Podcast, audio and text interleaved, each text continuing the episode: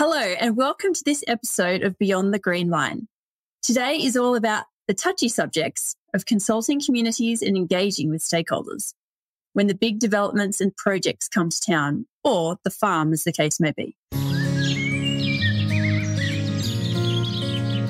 Hi, and welcome. Buckle up for a new episode of Beyond the Green Line the only podcast hooking you up for a virtual coffee date with some of the leading changemakers, industry experts, and everyday activists in environmental and agricultural sciences. So pop in your headphones, go for a walk, and get ready for inspiration, ideas, insights, and real life stories beyond the green line we balance along.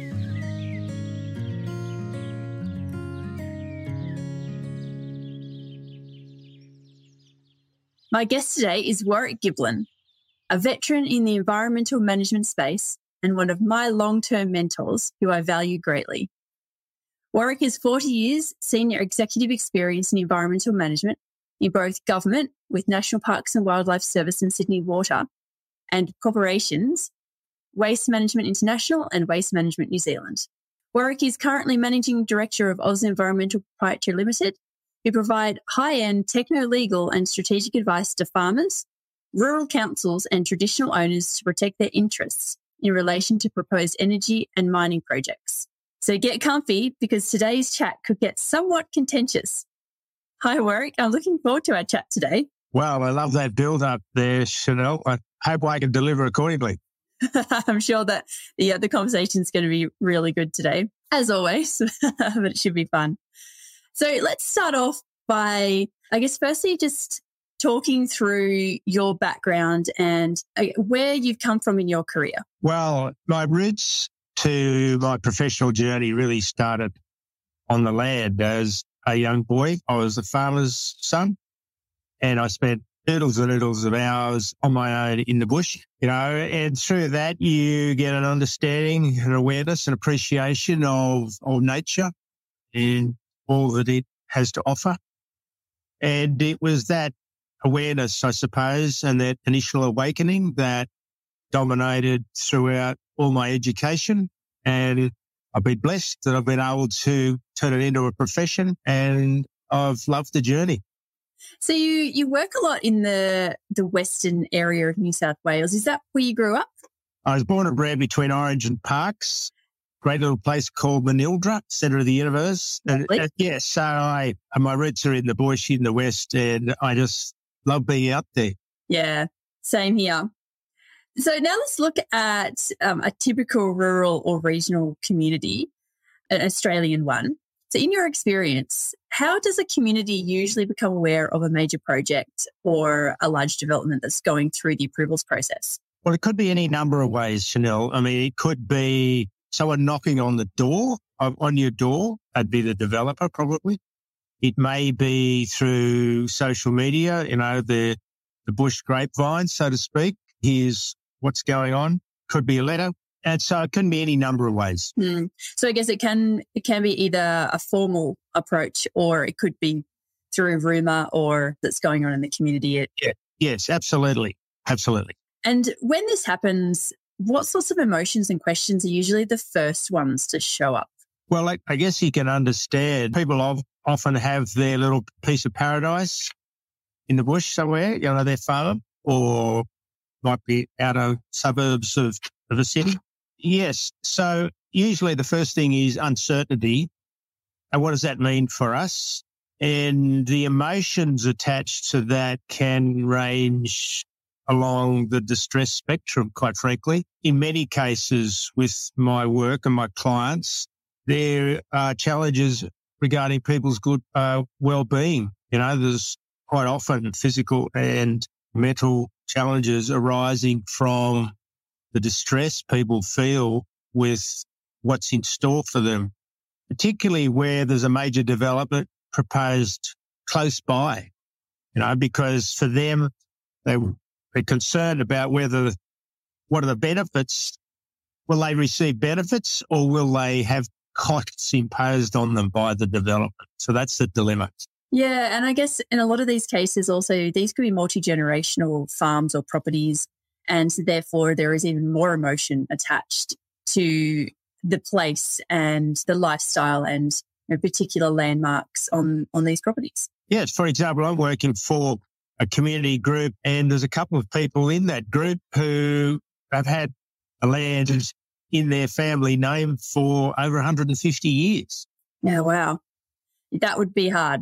That would be really hard to see that change. I mean, change is always hard, isn't it? But yeah.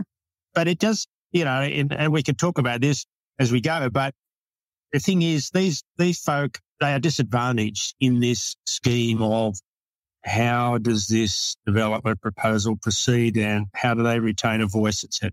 Hmm. So, what should a landholder do then when they learn that there is a major development pr- proposed for next door or just down the road? Well, I think the first thing is to build a support network around you, your local community. I would strongly recommend that people also get professional advice, namely environmental practitioner advice. As I've said, people in this situation are very disadvantaged. Is that because they don't know what to do? They don't have the right advice. They don't have the right experiences. They've never done this before. Is that what you mean? Correct. Right? There's four key elements, in my view, why they're disadvantaged. One is, generally speaking, they don't have time. It's partners or whoever it is. People usually lead busy lives. They don't have the time. They don't have the technical knowledge or capacity. They're good at many things, but how familiar are they with the Environmental Planning Assessment Act and the assessment and determination process, right? Mm. The third one, the third one is compared to the developer, usually they have, they have limited economic capacity. And so that's can, that is really a major challenge. And then lastly, they rarely have the political clout that the developer has. So on all those four fronts, the folk that I work for, generally speaking, are, are disadvantaged and it's a very unlevel playing field for them. Yeah, and it ends up needing to become, as you said, community and passion driven, which I guess that that passion I've seen takes them an awfully long way and sways an awful lot of people and politicians and, and you know other communities.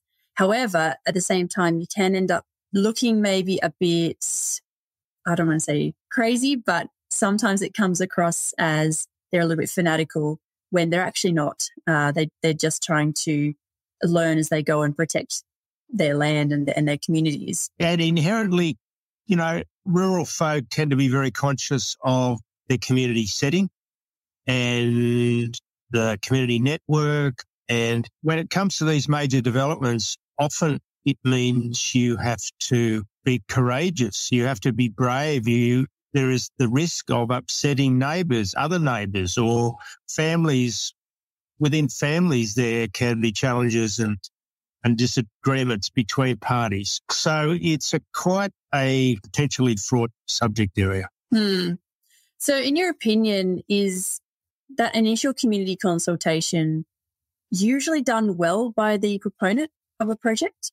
Uh, this is a bit of a hobby horse of mine, Shonelle. it.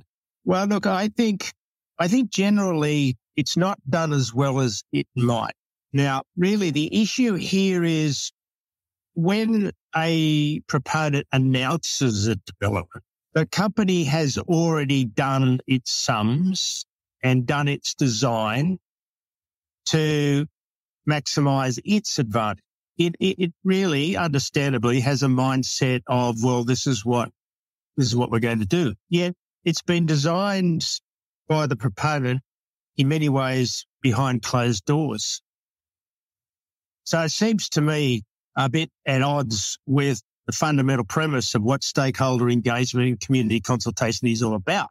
To then sort of retrofit that task down the track somewhat, some months down the track when the community, when the community is getting very concerned, but generally the proponent will have done what's called, it'll announce project, then it will defend the project. And that's the complete opposite to what you want uh, in terms of effective, respectful stakeholder engagement. In, in summary, I said, I think, I, I think the stakeholder engagement community consultation happens way too late in the process. Hmm. And a lot of communities end up feeling railroaded and not listened to. Oh, yes, yes. I mean, everywhere you turn. I mean, if you look at the rural communities across slopes, particular Western New South Wales at the moment. You know, clearly we need to decarbonise our, our energy generation system. There's no doubt about that. But with all the renewable energy zones, of which there'll be five, there's lots of renewable energy projects planned, plus major transmission lines to connect into those renewable energy zones. that's going to impact a lot of uh, rural lands. Now, what sort of voice will the rural community have on these matters? Yeah, because at the moment and over the last several years, with these projects coming through the pipeline, we have been seeing a lot of uh, community meetings, you know, committees that have been forming, and there's there's been a lot of show, I would say, of community consultation, but mm. it's very one sided. The the project, um, you know, the client in our respect, telling the communities this is what's been happening, this is where we are in the process. No true consultation. Nothing has really changed throughout that process. It's just information and somewhat of a bombardment of information. So is this a new trend that you're you're also noticing in other areas? To be honest, I think as pretty much as long as the EPA Act's been around, this has been the process. And I think it is a fundamental flaw in a system where if this is meant to be for public good and in the public interest, that's a phrase that the Department of Planning often uses in its determinations this project is, quote, in the public interest, end quote. Well, it begs the question about what say has the public been allowed to have? How has that been factored into the decision making, into the design of the project? Or, or is this whole social impact assessment, stakeholder engagement a bit of a, a, a rather tokenistic? Mm. So what does good community engagement look like to you? Have you seen any great examples? Well, again, it really depends. You're only going to get good stakeholder engagement and community consultation, I think, Shonelle, if, if the proponent genuinely feels that that will be beneficial to the, the outcome of the project.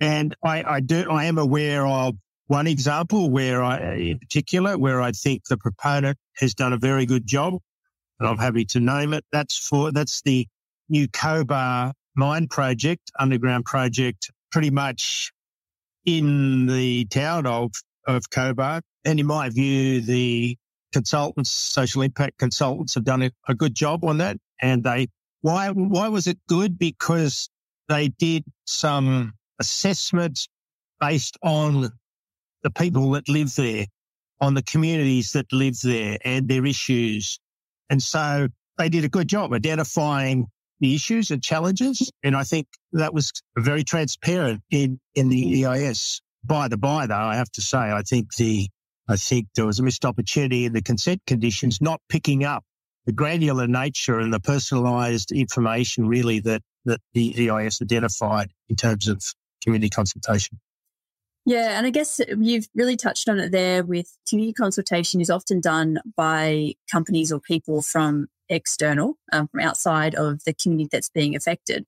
So therefore, to actually do that that piece of consultation and engagement in a way that is going to be effective and end up with the correct information and you know the correct emotions coming through from the community, the the company really needs to find that way to to break down the barriers of the fact that they are from out of town because quite often they can be seen as working for the proponent of, you know, for the, the development. So is there some way that a rural community can maybe work together to have an effective voice and and help facilitate this where uh, that that you've seen work? Well, I think what's important is openness and transparency, not just involving the proponent, the developer, but I think also providing transparency and information back to the Department of Planning Environment itself. So the assessment staff in the department who will be examining all this material, again, I think you know, there's accountability all round. And if community groups feel things are going off track a bit, a little bit, then I think it's only prudent to, you know, make, draw the department's attention to, to what's going on. But at the end of the day, yes, this is about the sharing of power and truth to voice and, and ensuring the local community has a voice, not only that it has a voice, but that that voice is listened to and acted upon. Mm, and changes actually do happen based on what's said. Yeah. And, and I have seen, uh, you know, I have seen another client where I'm, I'm working. Um, we have engaged with the developer and the developer has been responsive to the feedback we have provided. So certainly, uh, we cover this later if you like, but you know, community groups sometimes wonder, should we engage or should we just slam the door? Mm. My, my advice is there's no harm in talking. And I think as long as the dialogue is respectful both ways, then there's a lot to be gained by listening, communicating and learning. Mm.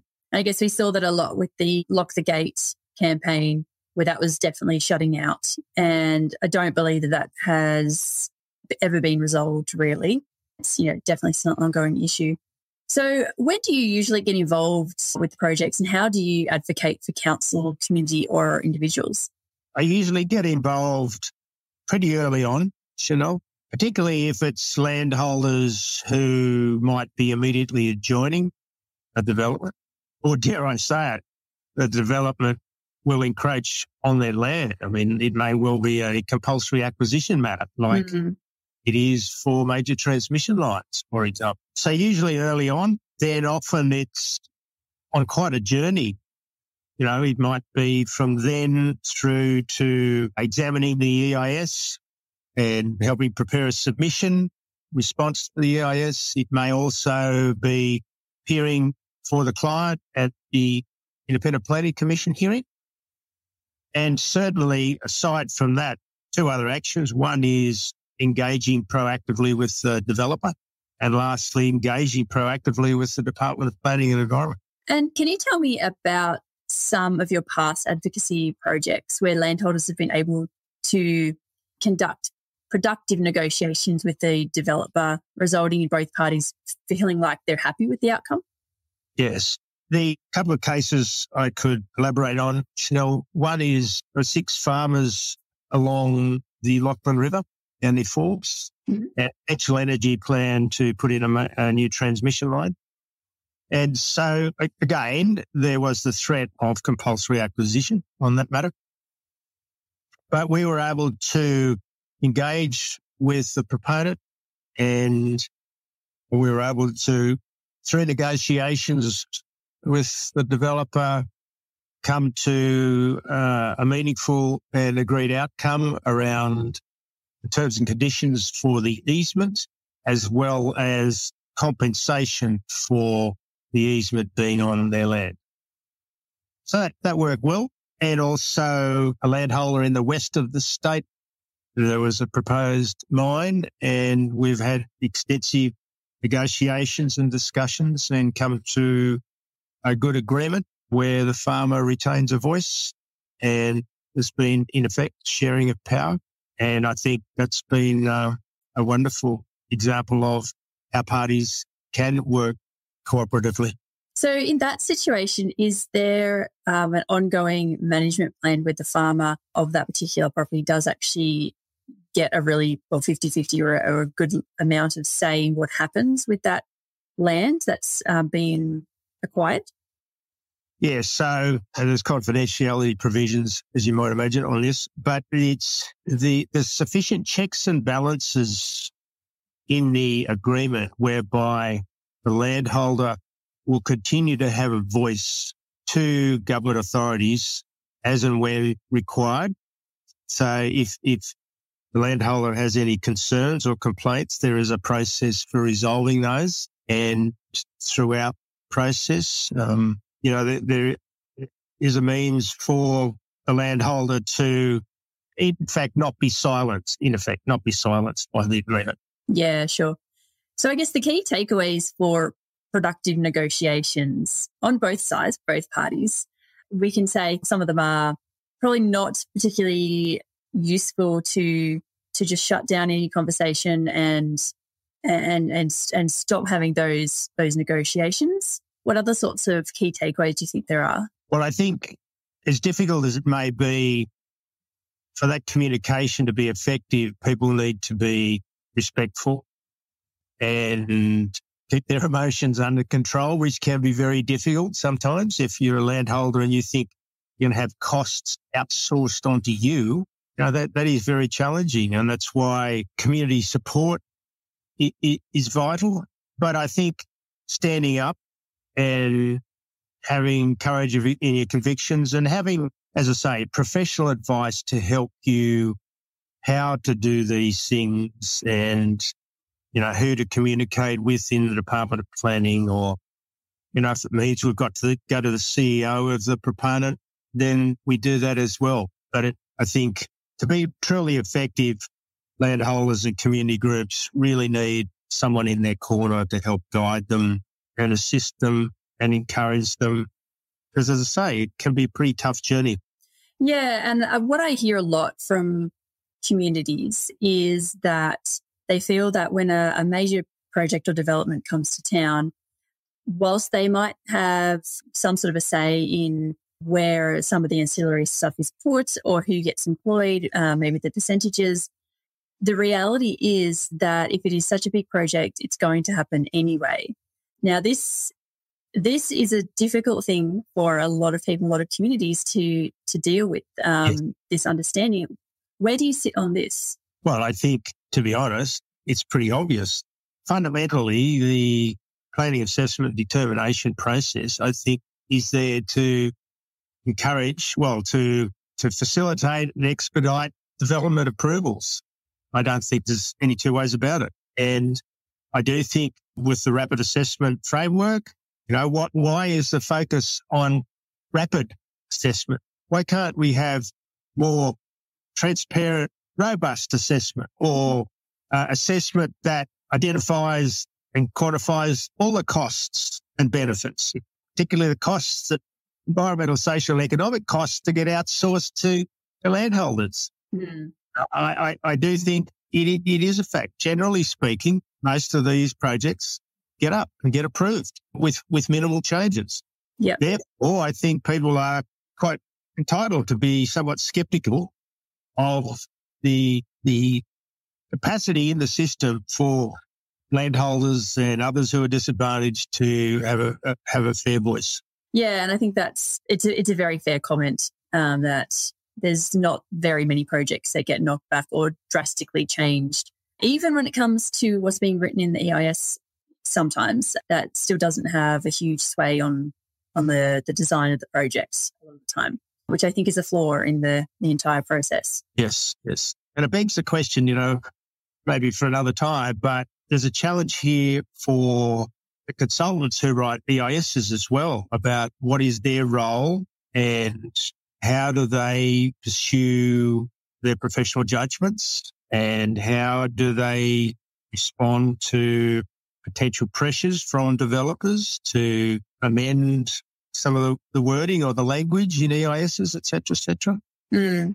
Yeah, I mean, I, I just think um, we need, never mind a, a more, fo- a more focused rapid assessment. I just think we need a more open, transparent, robust assessment system that gives heed to the disadvantaged. Mm. So recently, the Sydney Morning Herald uh, published an article spruiking the New South Wales state government's planned $1.2 billion spend to fast track transmissions projects for renewables in the regions. Now, this is including my home region of the New England. Whilst you and I, as you said before, do both agree that rapid decarbonisation of our energy system is imperative, you have a pretty strong opinion about how big projects have been treating landholders and rural communities since the Department of Planning and Environment brought in the rapid assessment framework, as we've discussed. So let's talk about what's about to happen in the future and um, what has already started happening in your experience around this. Well, you know, we now have five identified renewable energy zones in the state. And the first two cabs off the rank essentially are the New England region your region yep. and the Central West Orana region and Dubbo and Coonabarabran and the like. This is huge potential changes to to not only the land use with wind and solar farms, like in the, the central West Orana, there's 20 projects already. I'm hearing that capacity in that REZ may well be doubled.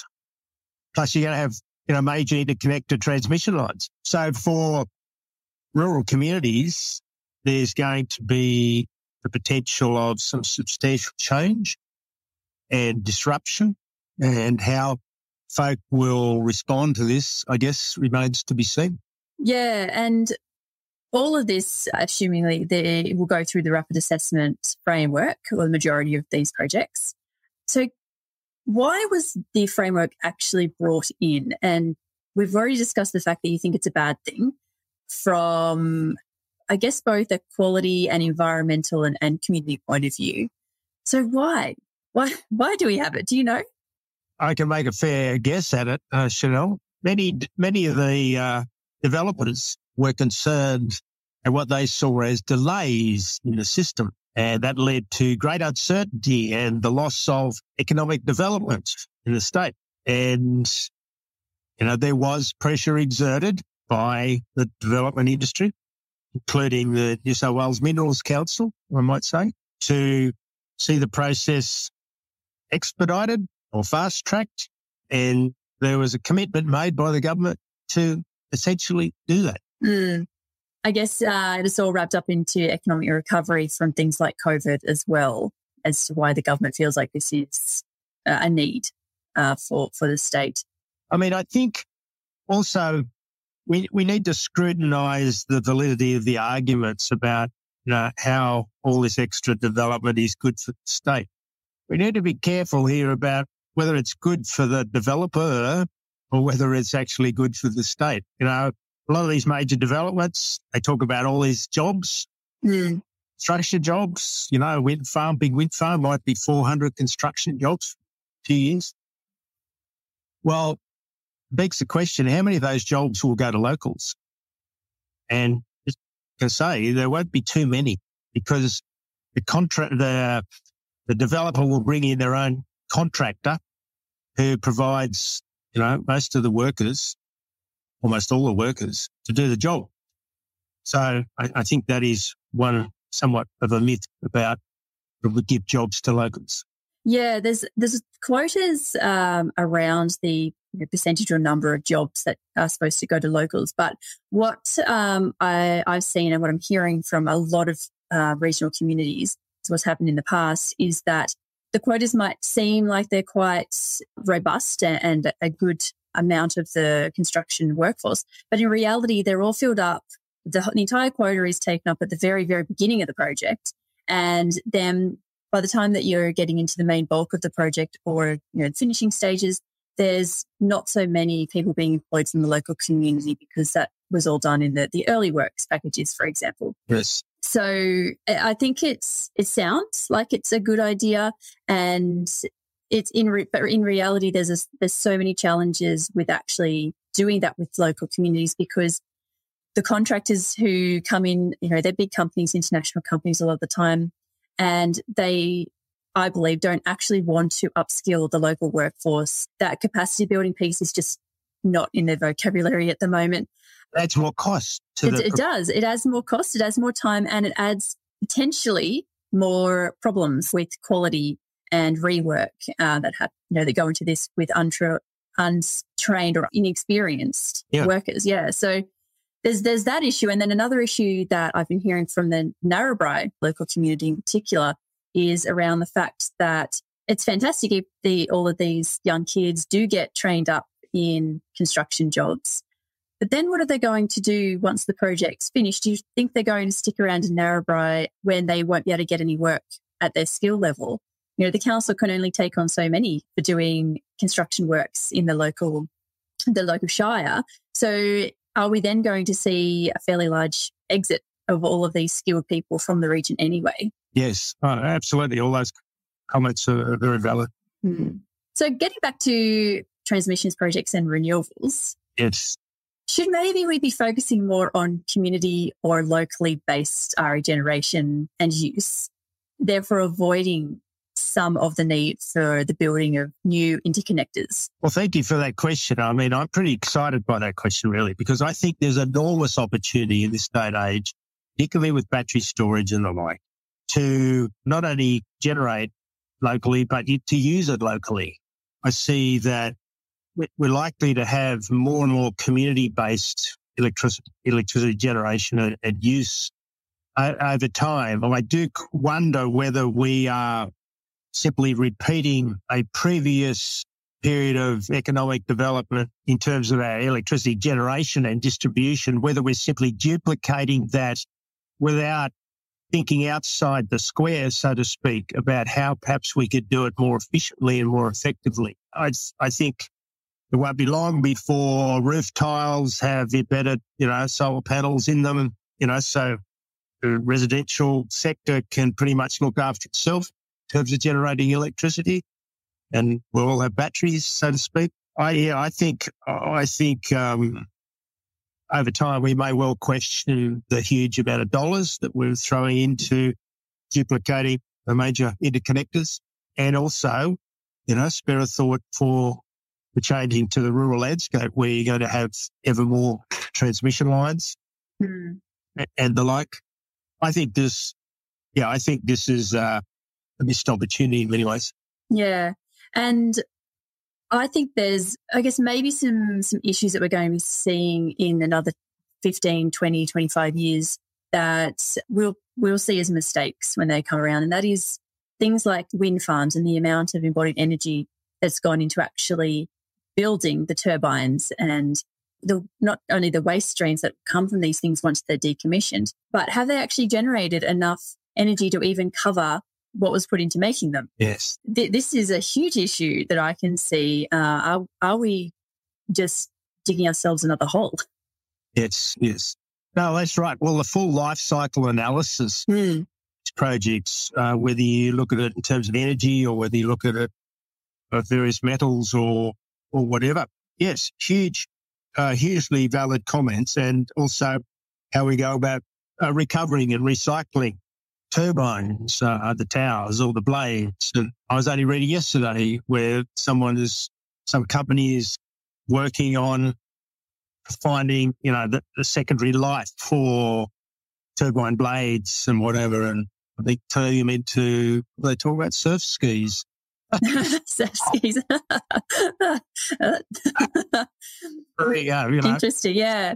Yeah. It, I guess I find it strange though that we haven't learned, we still haven't learned. So with the ISC or Infrastructure Sustainability Council of Australia, one of the things that they really push for with their accreditations is a decommissioning plan mm-hmm. be in place uh, at construction or even, you know, before construction so that we do have that full life cycle analysis and we do know what we're doing at the end but it seems like we ha- we still haven't actually implemented these across the majority of projects, and where we're running towards the end of the the life cycles. Of, we will be running towards the end of the project life cycles, and still don't know what to do with them, and we'll be turning them into thousands and tens of thousands of surf skis. Um, that was when you had snow. Very true. And, but yes, and again, this is in terms of the determination of projects, you know, the consent conditions. What does the consent conditions currently say in there for, you know, the decommissioning phase of projects? In essence, it's all put off into the never never. It's all yeah. put off future. And, you know, it's a too hard basket. Yeah. One of the big issues for councils on major renewable energy projects is what waste streams are going to be generated even in the near term and what implication does that have for the life of council run uh, waste facilities? And who's going to pay for the extension or expansion or duplication of that waste facility? Who pays? Is the proponent going to pay or ratepayers going to have? Yeah. Yeah. And I guess history tells us as ratepayers. yes. Uh, there you go. Well, thank you so much for your time today, Warwick. Uh, that wraps up this episode of Beyond the Green Line. Thank you so much for listening. I'm Shonelle Gleeson-Willey, and I've been your host today. Thank you so much, Shonelle. If you're interested to continue with this conversation, look out for our conversation series. Do you hear what I hear? Engaging communities and conversation series Australia's transition to a renewable energy future. Are we achieving a just transition? And community experiences along the way. You can also check out the excellent podcast series, Communities of the Frontline, by the Sydney Environment Institute, or the recently released report, Renewables and Rural Australia Community Experiences in New South Wales, by the Australia Institute and Sydney Environment Institute. Thanks for listening to this episode of Beyond the Green Line, brought to you by Moss Environmental. Subscribe to our podcast for your weekly invitation to join the conversation. Until next time, keep thinking green.